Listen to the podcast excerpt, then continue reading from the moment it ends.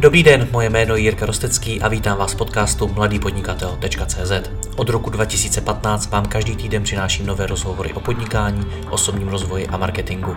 Všechny najdete nejen zde jako audio, ale i jako video na webu www.mladýpodnikatel.cz. Pokračovat v mé tvorbě mohu i díky partnerům. Mezi ně patří i moje oblíbená audiotéka, na které najdete spoustu audioknih s tipy pro vaše podnikání, ale i pro váš marketing a osobní rozvoj. Stačí kouknout na audioteka.cz nebo si stáhnout aplikaci do mobilu. Děkuji vám za váš čas a neváhejte mi napsat na jiry.cz případně na Facebooku. Užijte si poslech.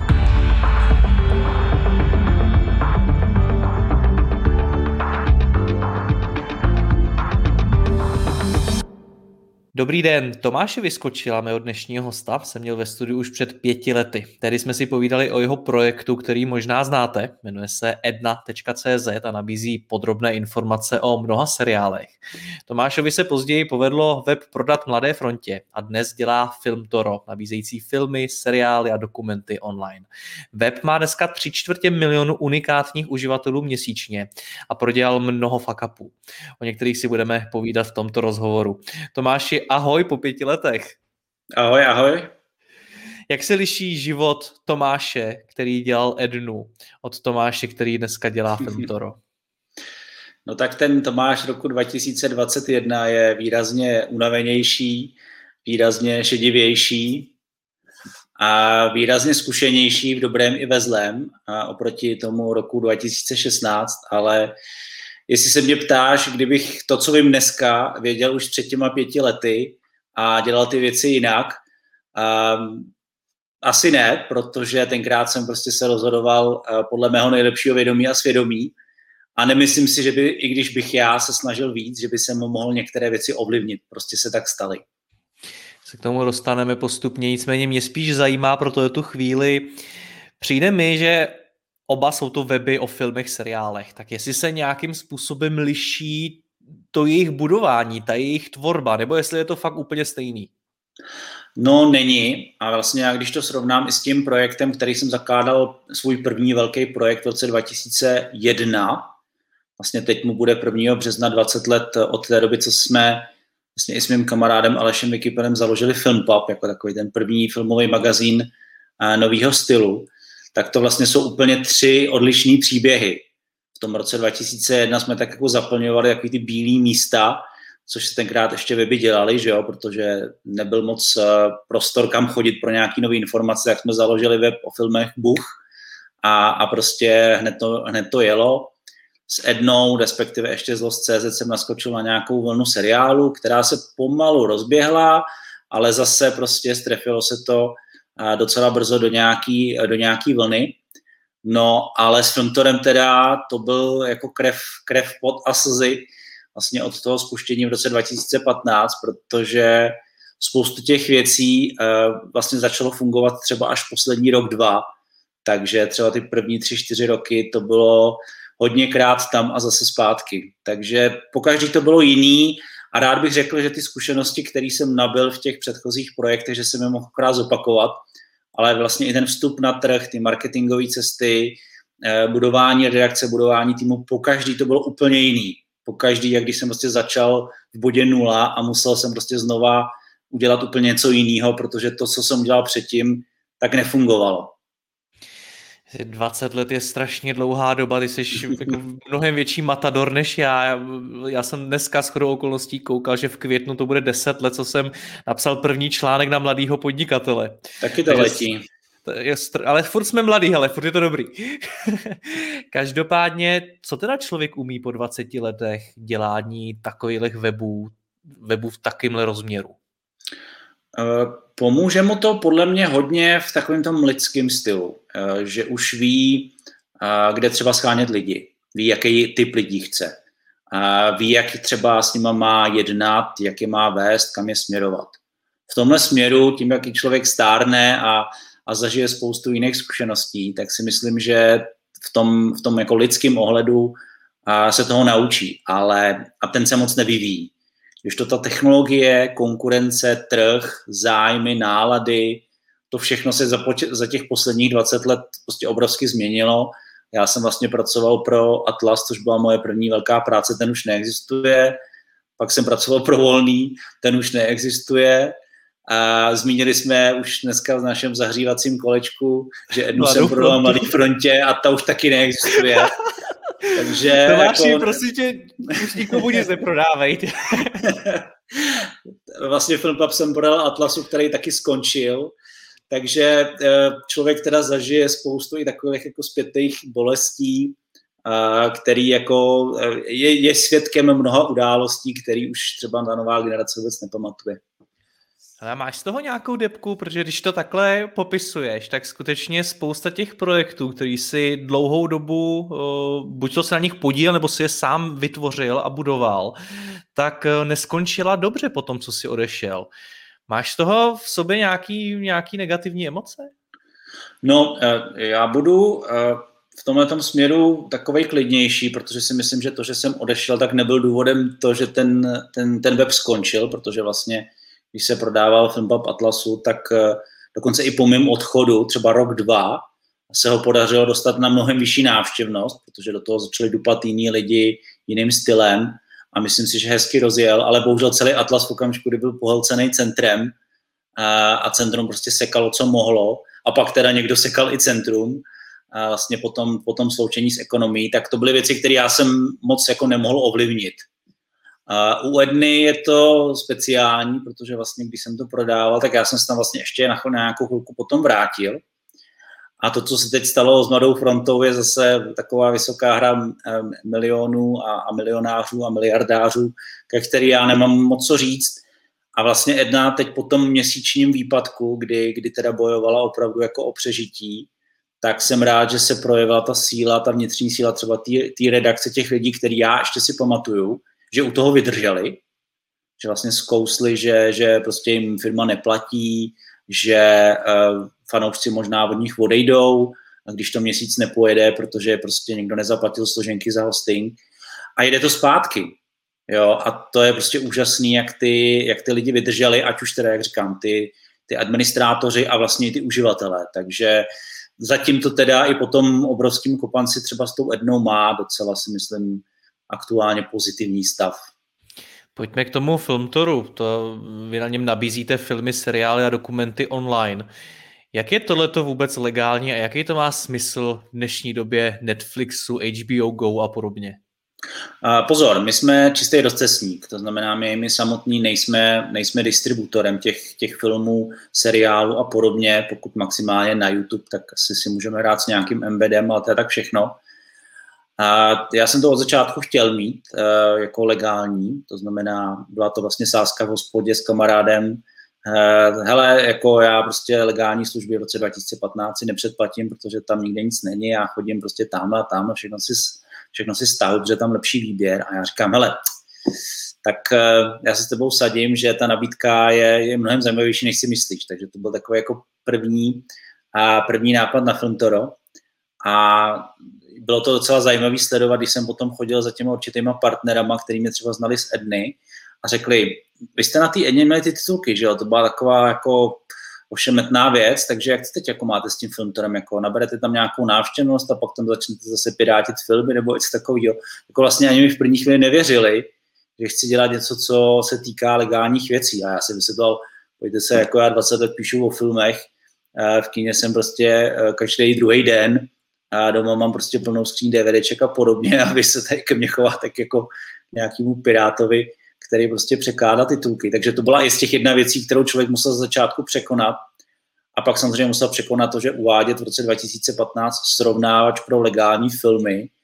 A to bylo vlastně jako k smíchu. Já jsem potkal prostě na, na jedné párty zakladatele jedno z nejmenovaných úložišť a ten se na mě podíval a hlasitě rozesmál jo, protože prostě mi řekl jako, haha, to si děláš jako srandu. Prostě to nikdy jako nebude fungovat. Ale proč? Vysvětlete nám, proč eh, i, i pro posluchače, kteří se v tom neorientují tak jako ty. Ale co si budeme povídat, Češi jsou pirátský národ. Jo, to podhoubí, to legální, eh, to, to vlastně právní podhoubí, který tady je, bohužel stále ještě, a jedno z nejhorších vlastně v celé Evropě, svádí k tomu, že prostě spousta lidí, celá jedna generace vyrostla s tím, že chodí na úložiště a stavuje. Jako dělali jsme to všichni a, a kdo říká, že ne, tak to dělá dnes. Jo. Ale můj jako nápad byl, že člověk i postupem, postupem času trošku jako vyroste, spohodlní, už ho jako nebaví čekat na titulky, eh, nebaví ho to prostě stahovat a sedne si tenkrát, ještě mimochodem Netflix u nás nebyl, ale sedne si k nějakému prostě eh, přístroji, kde, kde je ta nabídka třeba jako na iTunes a podobně a jedním klikem si to pustí a jede to. Zaplatí za to, já nevím, 60 korun za půjčení, 2 kila, 3 kila za koupy trvalý, takže vlastně jako za DVD, ale má to hned a je to prostě u něj doma a podobně. Ale tahle ta myšlenka byla tak cizí v tom roce 2015, kdy to člověk těm lidem ukazoval, že vždycky já, když jsem hodil do diskuzí a tam jsem jim prostě říkal, hele, jako víte mimochodem, že to je už i tady a tady, tak jsme, jako nejenom já, ale prostě další lidi, kteří mi to pomáhali, tak jsme dostávali hroznou čočku. Prostě hroznou, hroznou, hroznou jako smršť komentářů, že oni si prostě platí ty, ty, eh, ty, ty, ty, eh, daně za ty disky a podobně a stahují si prostě z úložišť, jak chtějí a dělají to vlastně a je to legální a nazdar bazara, proč bych měl tady platit prostě nějaký jako kilo za vojo nebo, nebo půjčovat si film za 50 prostě korun. Takže to bylo hrozný, ale jsem rád, že se to výrazně změnilo. Dneska, když tu čty ty, čty ty diskuze na těch samých místech, když jdu do těch diskuzí prostě na nějakých jako webech nebo do facebookových skupin, tak už vidím, jak se to postupně zlepšuje, jak už třeba nejenom já, ale i ostatní lidi sami od sebe samozřejmě tam píšou, hele, jako ty, ty ještě stávuješ, já tady platím za 2 kila Netflix a mám to všechno. Takže jako mění se to pomalu, myslím, že ten poslední rok, dva a je, je opravdu cítit ta změna ve vzduchu, ale z začátku to bylo, to bylo peklo, no. No jaký v tom má všem smysl rozcestník, jako je film Toro? No, eh, tam je zajímavé, že vlastně my jsme několikrát museli hodně pootočit tu myšlenku. Já, když jsem byl mladým podnikatelovi, tak jsem vlastně měl za sebou nějaký první půl rok a tenkrát jsem to měl vymyšlený jednak víc koncepčně, jako že to bude, to, to, to, ta nabídka těch legálních věcí bude jedna z mnoha částí, ale vykrystalizovalo, že vlastně to, to je ta část, která by mohla být unikátní, zajímavá. A, a nicméně jako po tom roce a roce a půl fungování se zjistilo, hele, ten problém není v tom, že ty lidi potřebují vědět, kde to je. Jo, ten, ta, ta, ta potřeba není vědět, že tohle je na iTunes, tohle je tenkrát teda už na Netflixu, který přišel vlastně po půl roce našeho fungování. To není ten, ten uživatelský problém. A vystal z toho vlastně jiný uživatelský problém, že ta záplava těch nových věcí je tak velká, že ty lidi se v tom neorientují.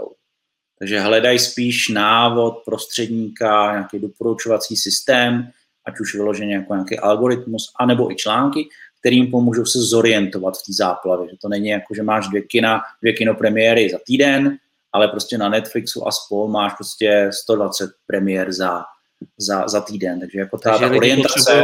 pomoct vybrat ten film, na který ano, se večer Ano, ano, ano. A vlastně tímhle tím stylem my jsme se jako začali posouvat po, po čase a e, takhle se vlastně proměňoval i film Toro, který byl začátku vyloženě jako Heureka styl, čistě jenom srovnávač, do toho, aby to začalo víc doporučovat. Jak článkově, tak technicky. Vy jste museli průběžně měnit i ty obchodní modely, že jo? Protože tohle, co ty popisuješ, to je v každém případě jako jiný projekt. E, částečně ano. On samozřejmě ten, ten doporučovací styl je vždycky svázaný s tím, že v té poslední fázi takový ten jako Tinder klik na konci je to, že ti ukážeme, kde to je dostupný. Jo, takže ta, ta, ta myšlenka, ta základní tam je, jenom jsme k tomu museli nabalit, nebo museli jsme to jako protáhnout tím pohledem toho uživatele, který na to kouká jako z jiného stylu. Ale, ale obchodní modely byla mnohem větší legrace, protože samozřejmě třeba Heureka styl, takový ten jako affiliate, lomeno revenue share z něčeho, to byl asi nápad všech uh, jako podobných srovnávačů, jako jsme byli my a vznikali v zahraničí a my jsme právě koukali, jsme se snažili opisovat, jak oni, ty to, tam, oni to tam dělají. Ale vlastně to byla naprosto slepá cesta, protože ty půjčovny to nechtěli, neuměli, neznali a podobně. A navíc ty srovnávače se dělají dobře nad, nad trhem, který má jako stovky, nejlépe tisíce různých hráčů, jako klasický e-commerce, e-shopy a podobně. Ještě na tom, na tom trhu existo, existovalo tenkrát třeba jako 10, možná 15, dneska třeba 20 až 25 hráčů, z toho ale ty zajímavý a ty komerčně, komerčně úspěšný jsou třeba jako tři, čtyři hlavní a ty se, ty se jako neperou. A nedělo se to ani nikde prostě ve světě. Jo, spousta těch, těch obdob film teda po celém světě musela, musela měnit nebo, nebo přizpůsobit si ten obchodní model, protože zjistila, že tady prostě narazí, takhle to jako nefunguje. Takže na čem dneska vyděláváte? My jsme přišli nakonec na klasickou reklamu, a který teda já jsem se zpočátku bránil zuby nechty, eh, protože jsem si říkal, když už člověk dává reklamu, tak, eh, tak vyčerpal všechny možnosti. Ale mám to čistý svědomí, že jsme vyčerpali všechny možnosti, které šly. My jsme teda dlouhá léta, to jsem, eh, to jsem vlastně byl i jako sám příjemně překvapen, my jsme dlouhá léta spolupracovali s vybranýma partnerama jako z českého filmarského prostředí. A jako byla třeba, já nevím, asociace producentů v audiovizi, což jsou vlastně český producenti. A ty na rozdíl třeba od českých distributorů nebo i původních českých půjčoven byli schopní říct víc než líbí se, vám, líbí se nám, co děláte, ale žádný peníze vám nedáme, což byla taková ta klasická odpověď prostě distributorovou půjčovan, jako palec nahoru, ale prostě my žádný peníze nemáme, tak je tady ani jako po nás nechtějte. Ale vlastně tyhle, ty, tyhle ty spolky, třeba ta asociace řekla, um, my vlastně chceme pozitivně lidi motivovat k tomu, aby měli kde stahovat legálně český filmy. Jo, protože žádný český, jako ryze český Netflix projekt neexistuje, není žádná jednotná platforma, je to roztříštěný prostě po spoustě, po spoustě jiných hráčů. Takže nám se líbí, že vy to budete propagovat. My chceme, aby prostě jste nás brali jako partnera strategického, skoro vlastně jako investora, i když tam žádný podíl jako nezískali. A, a chceme, abyste to takhle propagovali. Což jako fungovalo skvěle a jako já jsem za tu, za tu možnost s nimi spolupracovat eh, rád, byla to vlastně spolupráce na tři roky. Pomohla nám jako spoustu věcí si ujasnit i to, jak vlastně přemýšlí ten trh a proč nám třeba ty peníze ty distributoři nedávají ale nikdy to nebyl ten konečný obchodní model. Ten prostě jsme, jsme vymýšleli tady v Holandsku, vlastně v diskuzích s Američanama a podobně. A, a, tak, no. Ale jako poznali jsme, že prostě ta propagace té legální nabídky má smysl, že pak za náma prostě přišla americká obdoba té asociace producentů a řekla, nám se hrozně moc líbí, co děláte, tady v celé jako střední a východní Evropě a my vám dáme prostě peníze na další rozvoj zase prostě jako neinvestiční peníze, ale tady máte prostě uh, to, co děláte, se nám hrozně moc líbí a tak to dělejte a, a dělejte to prostě v co nejvíce zemí. Takže jako tohleto, tohleto mě příjemně překvapilo, jak vlastně tyhle ty speciální subjekty nakonec velmi dobře fungovaly. Ale vysvětli mi jednu věc.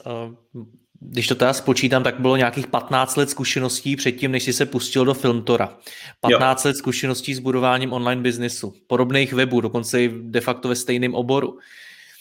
A stejně jste vlastně narazili na to, že za prvý jste úplně špatně identifikovali tu potřebu, kterou jste museli změnit mm-hmm. a business model jste vymýšleli někde v nějakých komentářích s Holanděrama.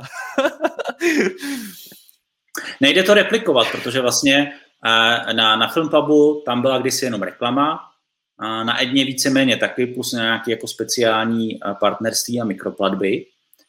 Kdybych dal asi na Filmtoro od začátku reklamu a snažil se to spát zase do té do masovky, jak jsme si tak hezky povídali u Edně, a, a možná vyloženě k tomu dělal, když ne přímou konkurenci Edny, tak alespoň něco tím tím stylem, tak by ta cesta byla asi rychlejší, jako nahoru, možná by se měl klidnější spaní, ale bylo by to podle mě víc dále té původní myšlence, která byla čistě jako srovnávač a databáze. To byl prostě ten záměr, který tam je. Pořád. To spíš, ta, ta moje otázka spíš mířila k tomu, jestli ten přístup k budování biznesu byl správný. Jestli jste na začátku neměli udělat nějaký jako výzkum toho trhu, abyste vůbec identifikovali tu jo, potřebu jo. a třeba na něj jako vymyslet ten business model a podobně. Hele, e, určitě. My jsme ho teda udělali po roce a půl, aby jsme právě zjistili, že to nemůže takhle fungovat. Ale bylo to, že právě po těch zkušenostech, které já jsem měl, tak e, obvykle člověk dával na takovou tu, na takový ten vnitřní instinkt. Intuici. Hm. Jo, intuici, že si prostě řekl, hele, já postavím filmový magazín, protože mě by to bavilo číst, vím o pár lidech z mého okolí, který by to bavilo číst a já to prostě udělám. Nebo baví mě koukat na seriály, tak začnu dělat prostě webo seriály. Takže to vždycky byla víc intuice a, a v tom filmovém a seriálovém prostředí platí, že ty do toho jdeš s tou chutí, s tou intuicí a říkáš si, hele, to půjde.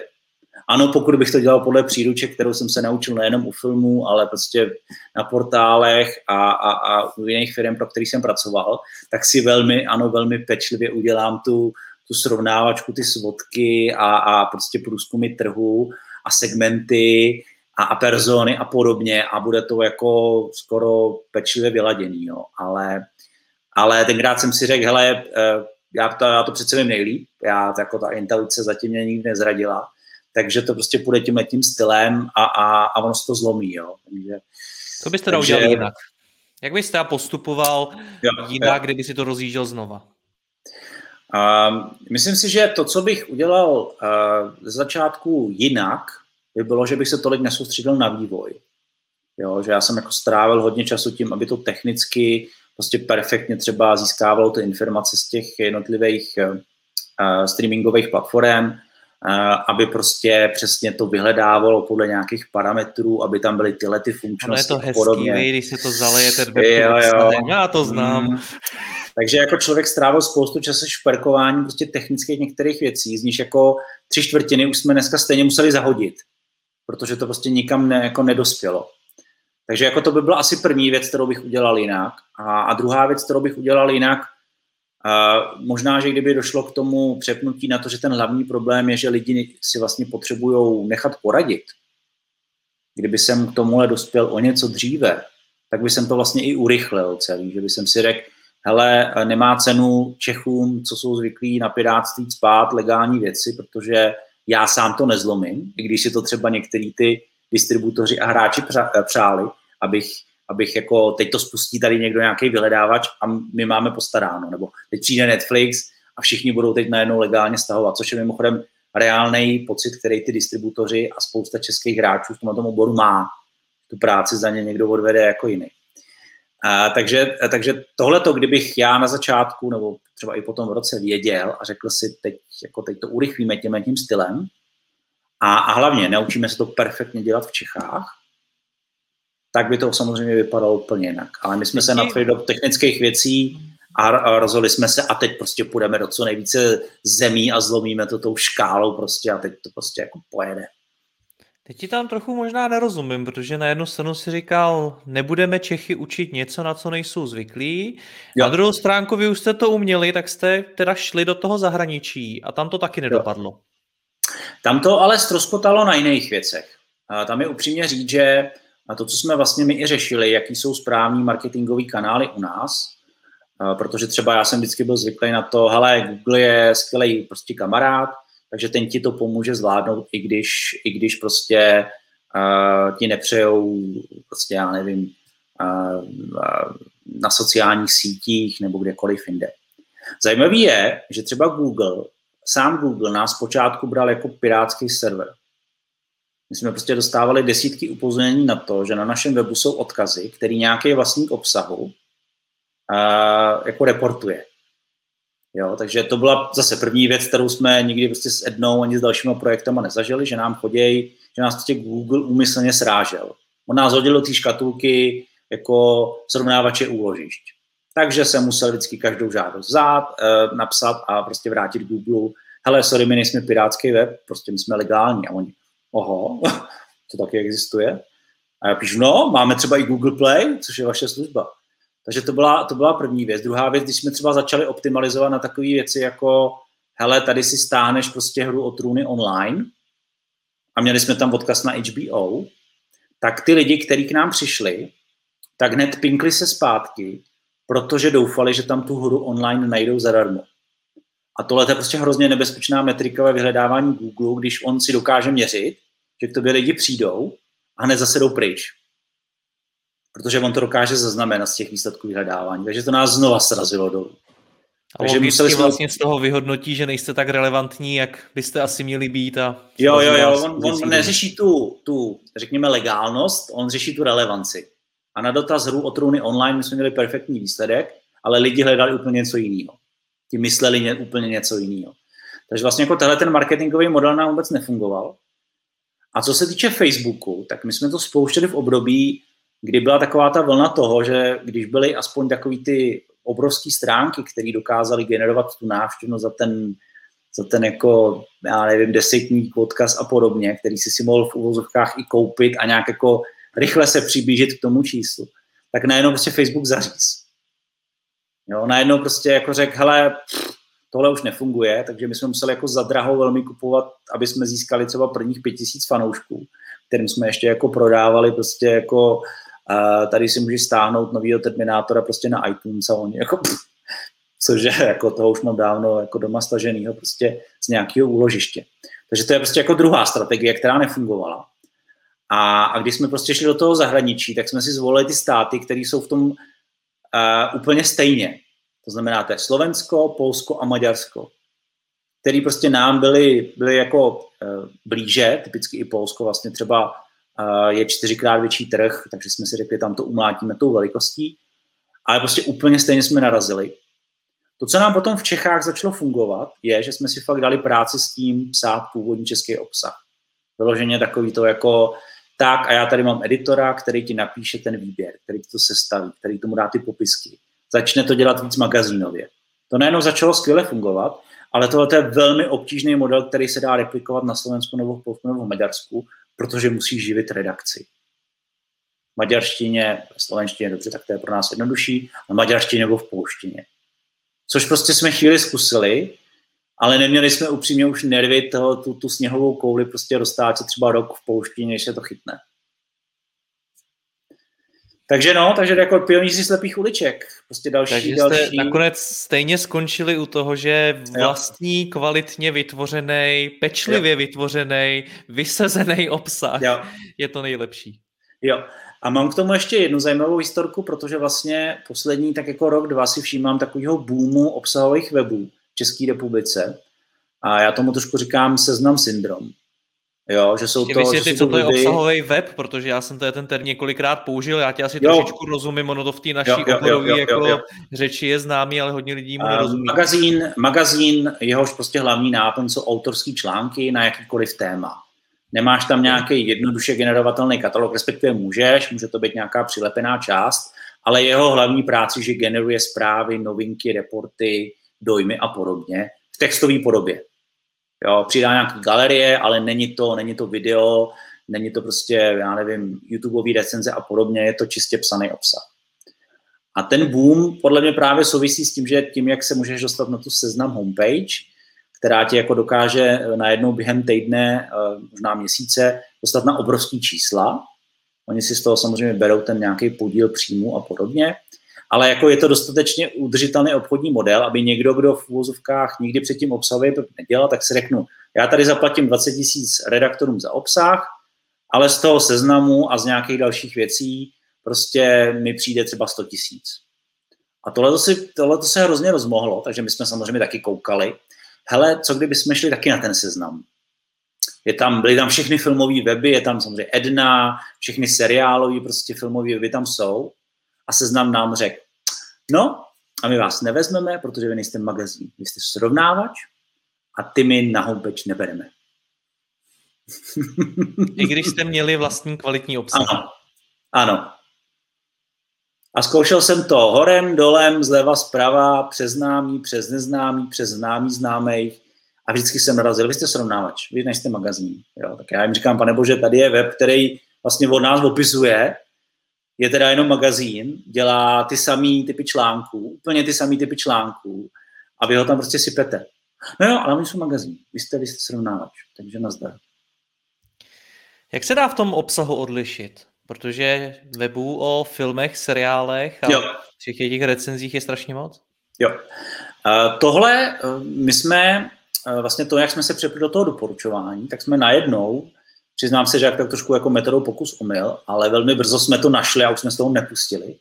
Zjistili teda, že na hodně lidí fungují takový ty topky, top, top 10 něčeho, 10 nejlepších seriálů na Netflixu. To je prostě pravidlo, který se ale taky říká možná těch 20 let. Jako.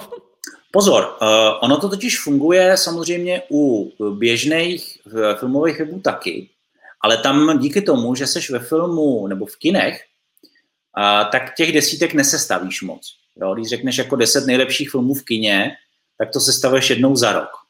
My jsme takové věci dělali a mimochodem třeba, ať už na Filmbomu nebo na Edně, tyhle ty věci u těch filmových fanoušků byly spíš jako nenáviděný. Jo, jako ty, ty ortodoxní filmoví fanoušci, ty desítky, jako řekli si, jo, je to hezký, půjdu si tam srovnat, ale já mám radši ty, ty sofistikované recenze, ty, ty prostě jako pečlivý rozbory a podobně, nebo ty, ty novinky. Myslím Takže si, to že tak jako... že bych, bych taky nepotěšil, jo. kdybych jim začal posílat nebo vydávat jo. rozhovory 10 typů jo. pro váš marketing. Ano, ano. Zní to tak jako hrozně lacině, ale my jsme to prostě potom obrátili na ten streaming, který právě, ano, máš 120 nových seriálů na, na, prostě na týden a my z toho vybereme tu desítku, nebo tu patnáctku, nebo tu dvacítku.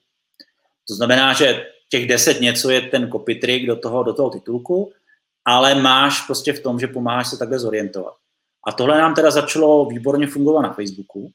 Ztratili jsme teda takový ty ortodoxní filmový fanoušky, který, který k nám zač, začátku chodili a četli si tam ty pečlivý rozbory těch streamingových věcí, jakože, hele, tady se podívejte, jak, jak píšeme prostě o nějakém seriálu úplně dopodrobna. Ale těle těch lidí bylo pár, to jsme si spočítali, že takových lidí je třeba 30-40 tisíc.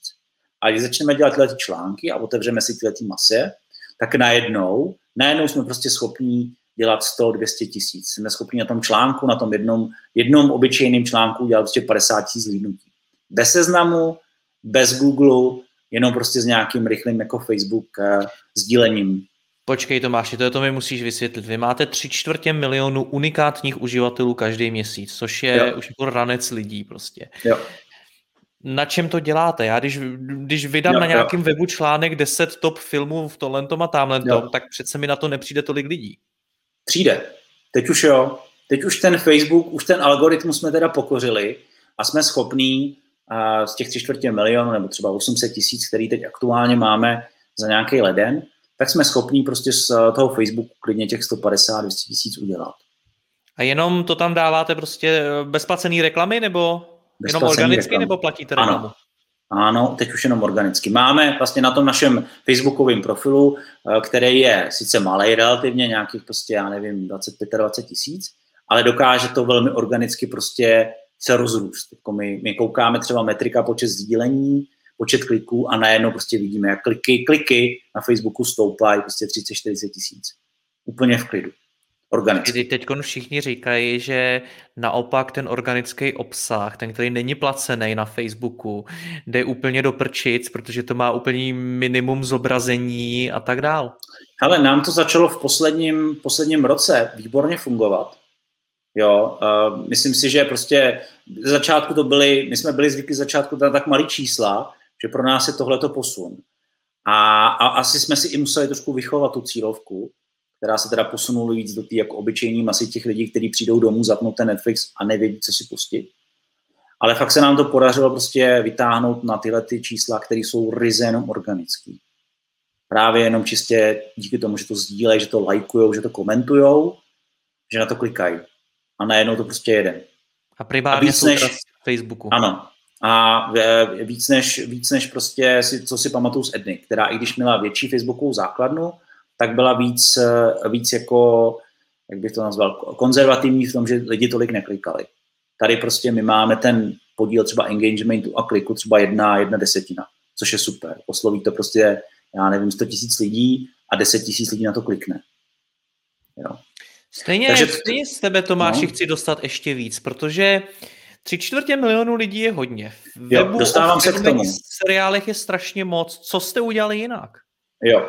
To, co jsme potom udělali jinak a to co, to, co nám funguje, a je to vlastně vedle toho Facebooku druhý nejdůležitější zdroj návštěvnosti, je, že jsme uh, začali teda optimalizovat uh, moje slavné SEO, ale začali jsme optimalizovat na kategorie a na typy filmů.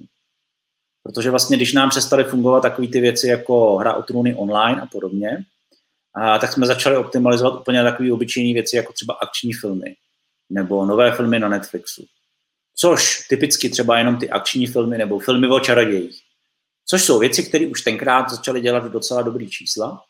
A samozřejmě, jakmile se rozděl Netflix, ale vstoupil sem a začal prostě být známý, začal dělat reklamu, tak lidi začali všechno vyhledávat s Netflixem, ale třeba i s HBO nebo, nebo prostě s dalšíma službama. A my jsme pro ně měli připravený ty perfektní landing page, který prostě řešili, hele, tady jsou jako nejlepší filmy na Netflixu. A z toho vyhledávání prostě, ano, jako jsme schopni dělat i půl mega nových lidí jako měsíčně. On to totiž Netflix neumí. Tyhle to rozřazení, třeba filmy o čarodejnicích a podobně. On Začíná tam má to dělat. Má tam no, nějaké začíná to dělat. štítky nebo rubriky, nebo jak tomu říká, ale jsou no. tam někde úplně dole zapadlí, tuším. Začíná to dělat, nicméně konkurencí pro nás byly z začátku spíš vybraný filmový databáze, překvapivě ta největší to neumí. A takže tam jsme i cítili naší šanci, že prostě se do toho můžeme, můžeme vlámat. Tím, že samozřejmě najednou píšou o Netflixu všechny magazíny, které vůbec nemají s filmama co společného, prostě technický magazíny najednou píše, vyšel nový trailer na ten Netflix seriál. A já říkám, OK, jsem tady správně na magazínu o Apple, jako budíš, já jsem za to rád, protože to samozřejmě šíří, ale je to ta konkurence do toho vyhledávání, která tam je. Nicméně my jsme teda tou kombinací těch landing pagí na to, co vlastně dělá třeba klasický e-shop, to znamená, jde po těch speciálních kategoriích, jako, jako chci nové boty, modré barvy nebo podobně, a pak třeba se spojení se značkou, tak jako tam, tam se nám to chytlo výborně. Tohle to jsou fráze, které možná mě opravíš, ale které možná ani nevypadnou z nějaký jako jednoduchý analýzy klíčových slov, že ti jako ty plánovače klíčových slov a podobně neukážou filmy o čarodejnicích jako klíčovou frázi. Je to tak? U, ukážou, ale nesmíš na to jít jenom čistě takovým tím, a jak bych to nazval, technickým SEO principem, jo? protože já jsem dělal SEO vždycky spíš, jaký to správný slovo, holisticky než technicky, to znamená, jako pro mě je analýza klíčových slov, která vyprdne těch x desítek tisíc prostě řádků v Excelu a pak si to nějakým prostě skriptem si to začnu filtrovat a udělám k tomu takovou tu správnou analýzu podle Marka Prokopa, kde mi to prostě vyhodí těch 80 dalších dimenzí.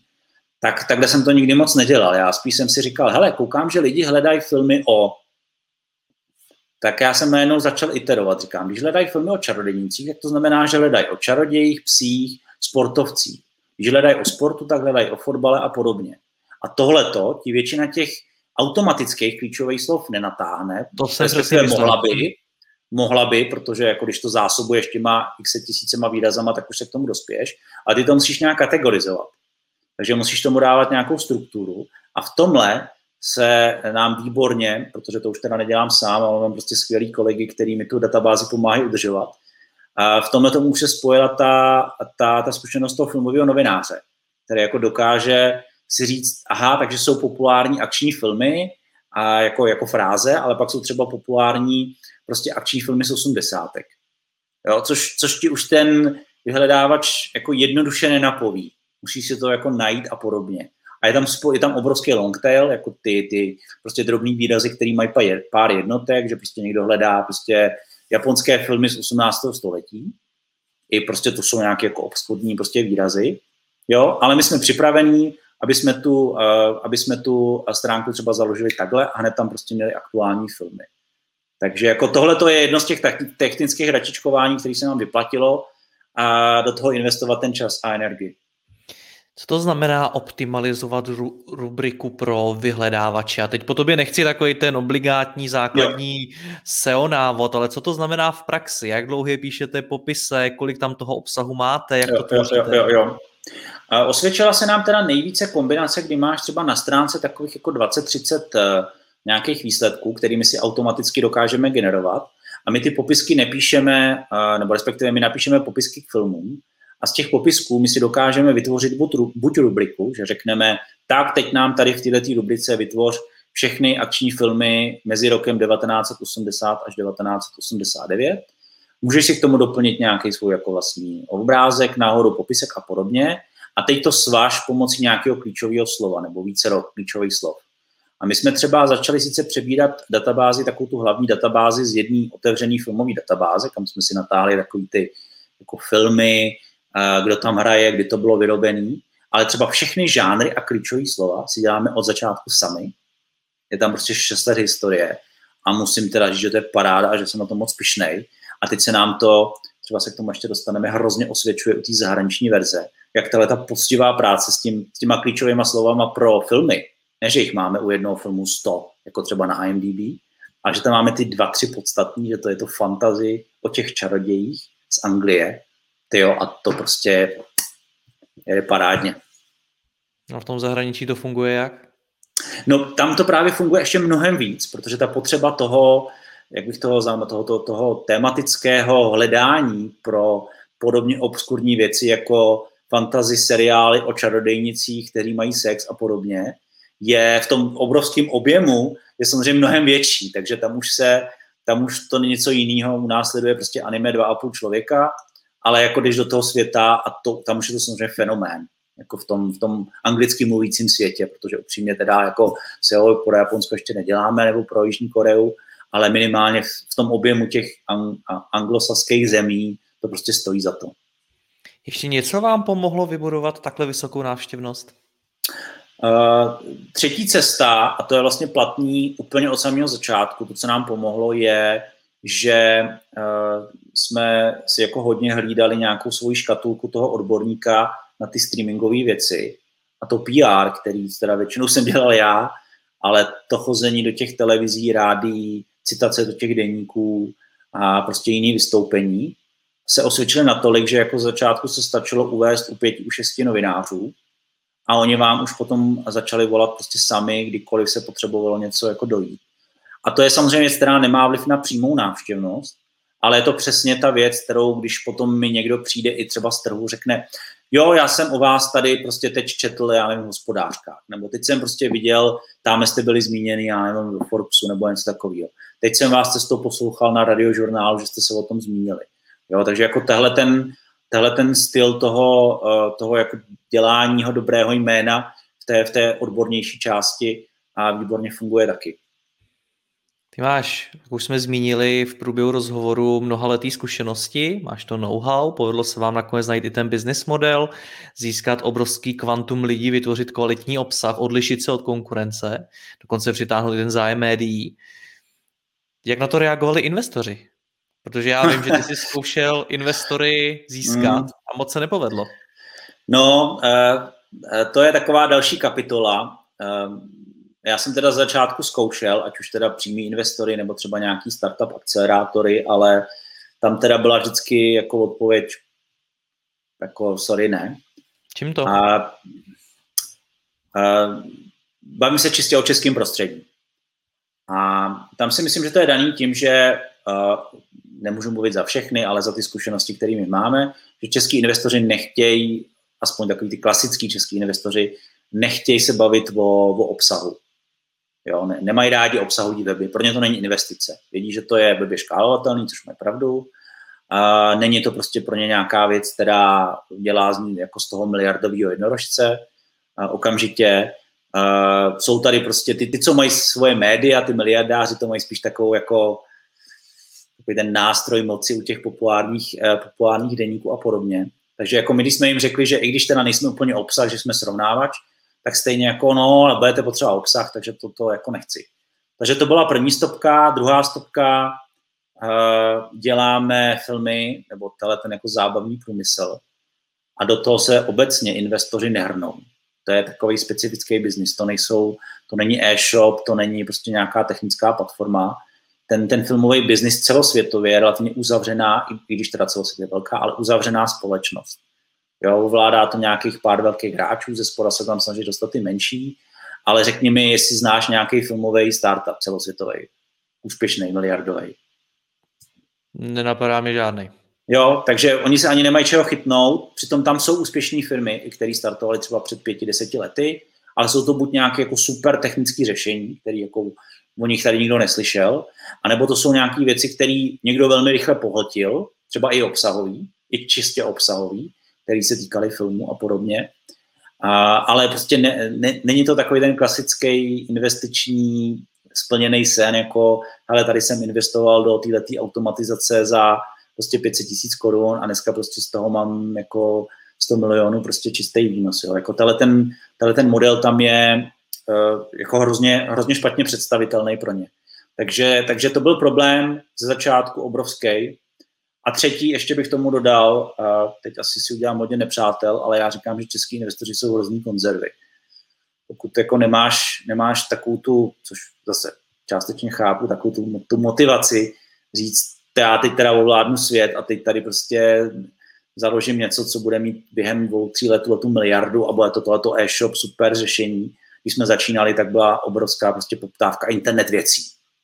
Jo, to jako, oni nás nebrali dobře, teď tady máme ty akcelerátory internetu věcí. Za rok to byl, ten další rok to byl, a co to bylo? To byla nějaká automatizace, pak bylo machine learning a podobně. Každý rok se to měnilo, jo. A my jsme nikdy nezapadali do toho, že bychom prostě měli nějaký machine learning na, na učení vkusu diváků, i když bychom teoreticky mohli. A, a oni to prostě neviděli, neviděli, že tam prostě jsme nějaký takovýhle jako zase ten, a oni se chtěli držet těch svých, těch svých platform a e-shopů, těch prostě, já nevím, různých jiných prodejen, takže jako třetí stopka pro nás. Co zahraniční investoři? Jak investoři, tady to tak bylo, akcelerátory. Jo. Tady to bylo mnohem zajímavější, protože vlastně jako, já když jsem spustil Filmtoro v roce 2015, tak uh, jsem právě hned zkoušel akcelerátory český, tak ty jako pff, nazdar. A paradoxně první, který nás zabil polský. Jo, my jsme prostě se dostali, sice teda do takového zkráceného akcelerátoru, ale dostali jsme se prostě do polského středo, středo a východu evropského akcelerátoru, který nás prostě vzal a fakt nás tam jako protáhl. Protáhl nás, bylo to spolu organizovaný Googlem, fakt nás tam prostě protáhli, jak dělají prostě produkty v YouTube a podobně a šlo to do nějaké hezké podrobnosti, učili nás prostě piče a podobně. Paráda. A navíc, jak tam máš tu zkušenost s tím, tady se potkáváš prostě s lidmi z Polska a podobně, z Estonska, tak, tak najednou to bylo mnohem zajímavější. A, takže jako to byla, to byla super zkušenost. A pak teda samozřejmě jako naprosto vynikající zkušenost, kterou jsme měli předloni, kdy otevřeli v Evropě první akcelerátor, který byl určený pro mediální projekty. Jo, žádný internet věcí, žádný prostě machine learning, žádný prostě jako e-commerce platforma a podobně. Otevřeli fakt starý dobrý média a otevřeli to v Amsterdamu.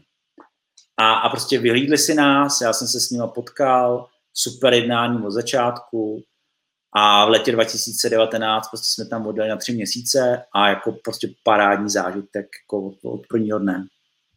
Co ti to dalo? Co jsou taky největší zkušenosti, které se tam naučil jo, a jo. můžeš je využít ve Filmtoru? Jo.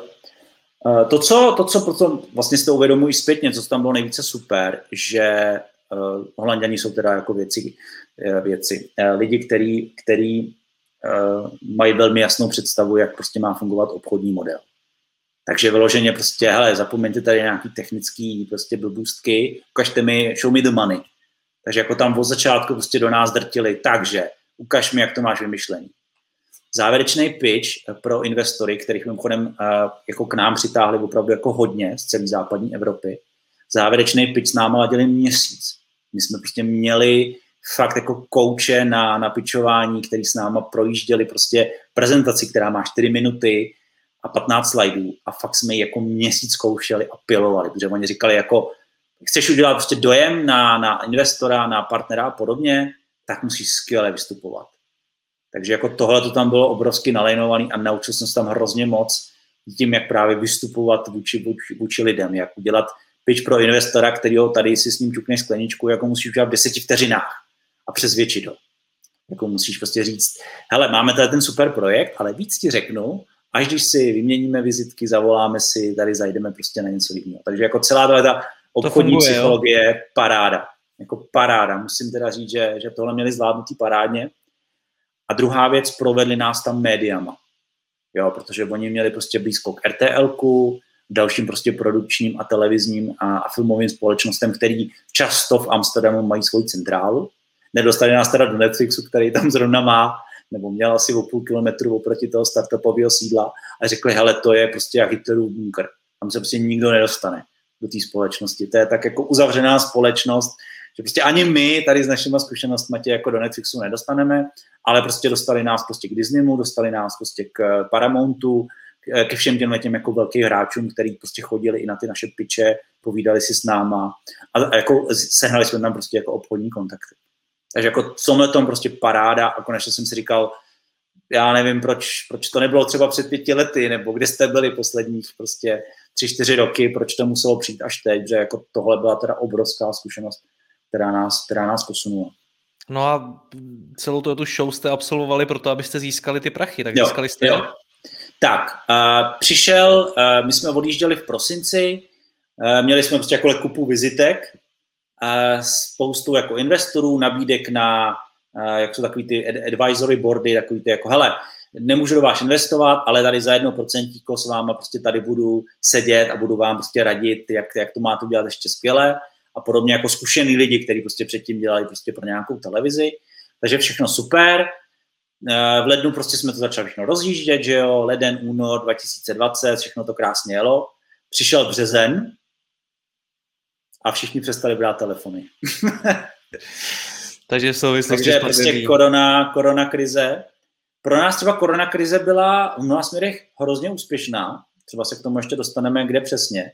Ale třeba z hlediska biznisových spoluprácí, investorů a podobně, to bylo prostě takhle jak když prostě lustne Vám musela strašně zvednout návštěvnost, ne? Protože Obrovský. když si to představím, tak spousta lidí se seděla jo. doma a chtěli se ano. na něco dívat. Ano, jako z hlediska, z hlediska návštěvnosti to najednou, aniž bychom my něco zásadního udělali, ono to samozřejmě mělo vždycky jako tu tendenci, že to stoupalo o nějakých 30-40% ročně, už skoro samo, když to teď řeknu, ale, ale s tou jako koronou to najednou prostě bylo o 100%.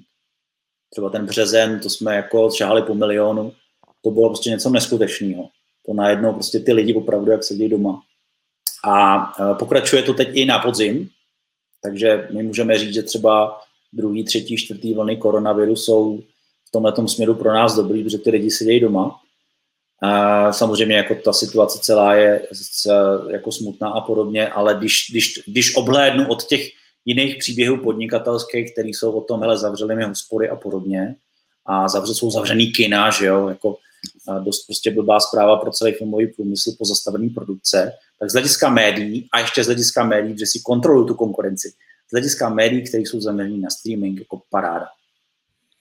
No, my ten rozhovor spolu natáčíme na začátku února, uh, tak kde se ty, vzali jste někde ty peníze teda nakonec, protože ne. já jsem se v posledních několika otázkách ptal na prachy ne. a ještě jsem dostal odpověď. Ne, ne, ne, prostě ty investoři nám jako přestali brát uh, přestali brát uh, telefony, takže to, co jsme udělali v tom, uh, v tom vlastně březnu, že my jsme ty peníze chtěli na rozjezd nového projektu. Jo, takže to nebylo na to, abyste mohli fungovat dál. Ne, ne, ne, ne, ne to, to nebylo na fungování, my jsme si prostě vymysleli, vymysleli jsme si prostě nový obchodní model, řekli jsme si, hele, Filmtoro je jako fajn, ale jestli chceme prostě uspět, tak musíme dělat tuhle tu věc, musíme dělat celosvětově a na to potřebujeme prostě 300 tisíc euro a jsme to schopní prostě v těch 18 měsících, člověk se tam naučí spoustu těch slovíček jako runway a podobně. Ty 18 měsíční runway, prostě jsme to schopní, jako tady, tady je vidět, jako prověřili nám to všechny ty, ty, ty advisory, tady nám to prostě bude pár, parádně fungovat. Takže jako na papíře to znělo krásně, pak teda přestali brát telefony, uh, ale uh, tak jsme začali vlastně stavět vlastníma silama. Vlastně ten nový projekt jsme spustili 1. dubna, takže velmi rychle vlastně v tom, v tom váku, který jako najednou vzniklo, protože už to bylo rozjetý, tak jsme to spustili 1. dubna a uh, jako obrovsky to začalo fungovat. Tím, jak prostě se zavřeli samozřejmě kina po celém světě, všichni přešli na ten streaming, my jsme najednou prostě měli ty data, tak najednou prostě se to velmi rychle zlomilo. A vlastně ten projekt, který my jsme spustili teď bude mít necelý rok, tak se nám prostě teď už daří krásně posouvat do těch černých čísel, jak jsme si jako naplánovali. Co to je za projekt? My máme datovou platformu Flix Patrol a to nový jméno je, řekněme, spíš náhoda. Každopádně vychází to z toho, že Frontal si řekl, teď si uděláš datovou platformu, a stojí to vlastně na celý databázi technicky postavený, je to na Filmtoru. To, co to vytahuje, že to sleduje prostě nejpopulárnější streamingové věci po celém světě na všech hlavních platformách, jako je Netflix, Amazon, Disney Plus a podobně.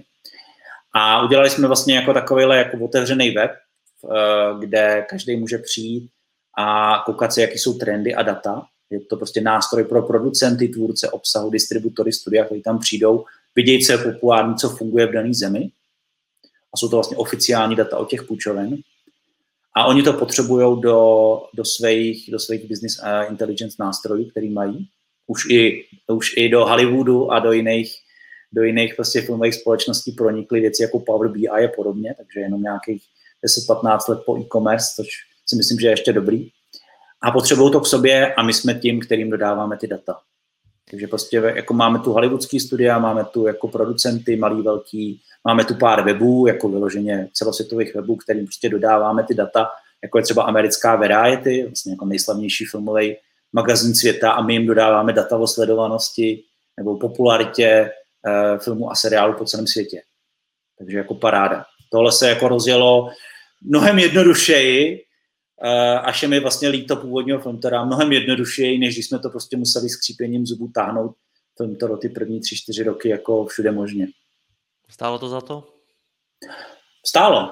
Respektive ještě není konec toho příběhu, takže až budeme možná natáčet spolu za další 4-5 let po nějakým exitu nebo po nějakým jako velkým klientovi, tak můžu říct, stálo to za to, ale rozhodně všechny ty zkušenosti, všechny ty, ty slepé uličky, které jsme poznali během, během Frontora, tak se nám tady zužitkovali. Měli jsme k sobě databázi, tu, jak jsem popisoval, že ji 5-6 let klíčujeme, to jsme si nemuseli stavět, takže my jsme to vlastně, ten vývoj toho webu trval měsíc přesně měsíc. Já jsem první film to dostavil půl roku. Říkám si, proč? To jsme prostě měli sakný prdům hotový prostě za měsíc, všechno jsme to vyprli ven a ne to jelo. Ne prostě jako psali Korejci, jo, potřebujeme ty data. Tak až to se prodáš a ta firma, který to prodáš, tak skončí, tak spolu natočíme další rozhovor. snad ne, snad ne. Hele, tobě to na webu funguje. Já to teda neudělám, ale kdybych chtěl a chtěl, pojmenoval jsem teda ten rozhovor top 5 nebo kolik chceš zkušeností za 20 let tvorby takových webů o, od tebe, tak jaký by to byly? Nemusí jich být pět, nechám to na tobě, ale chci rozjet podobný projekt. Co mm-hmm. by si mi doporučil? Uh, čistě z, z mých zkušeností. A první věc je uh, nestrávit příliš času technickýma detailama, pokud, to, pokud nestavíš novou umělou inteligenci. Jo, ty, ty, ty osvědčený uh, keci, keci, osvědčený rady o takovém tom MVP, Minimum Valuable Product, uh, nejsou jenom keci. Jo, jako rychle to vyrob, i když to není dokonalý a pusto ven. Takže první rada. A druhá rada, uh, myslím si, že to platilo vždycky o těch časových projektech, zase trošku investiční, takový jako bonus. A musíš, musíš něco, co děláš ideálně jenom ty, i kdyby to bylo věc, která je opravdu unikátní na celém světě, nebo nachází se nějaký nový pohled na tu samou věc. Po streamingu je spoustu webů, my jsme ty, kteří prostě dělají data, ať už teda o tom, kde to je dostupný tady, anebo jak je to populární na celém světě. Jo, takže jako vyber si nějaký obor, místo v tom oboru, dneska už je to zaplněný, který opravdu jako budeš dělat ty a budeš se z něm snažit být jako nejlepší.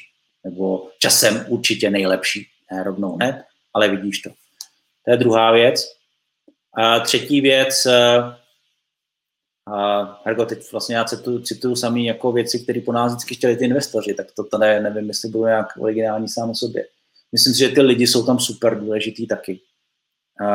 Ty, ty prostě mít okolo sebe ty, ty správní lidi, teď už to zní úplně jak z příručky, ale uh, typicky právě, když stavíš obsahový web, tak tím, že já jsem měl vždycky okolo sebe ty filmový nebo seriálový načence, to udělalo jako obrovský jako pohyb dopředu.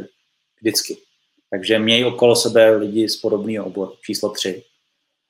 No, co bych dal na čtvrtý místo? Uh, říkal jsem to vlastně u jedně. Uh, koukej na čísla vždycky. Vždycky koukej na čísla, jak se to vyvíjí a kde to funguje. A ne nutně to znamená, že budeš rychle měnit, iterovat, pivotovat, to je jaký další hezký slovíčko z investorského tyče. A, ale prostě koukej na čísla, jak se ti vyvíjejí okamžitě. A, a pátá, a, a když se to nepovede, tak se neposede. Je to jenom, je to jenom práce, nebo je to jenom, je to jenom jedna část tvého života a máš spoustu jiných věcí, jako je, jako je osobní život, jako jsou, já nevím, tvoji kamarádi. A já vždycky můžu říct, hele, sice se nepovede filmový projekt, ale filmový, dobrý filmový věci nebo seriálový se točit budou dál, takže vlastně nakonec dobrý, mohl jsem to poznat z detailů a a hoď se to nepovedlo, tak eh, co budeme, co budeme dělat. Třeba nebyl správný čas, můžu říct, že jsem udělal všechno, ale nepovedlo se to a na té smrtelné posteli si můžu říct, aspoň jsem to zkusil.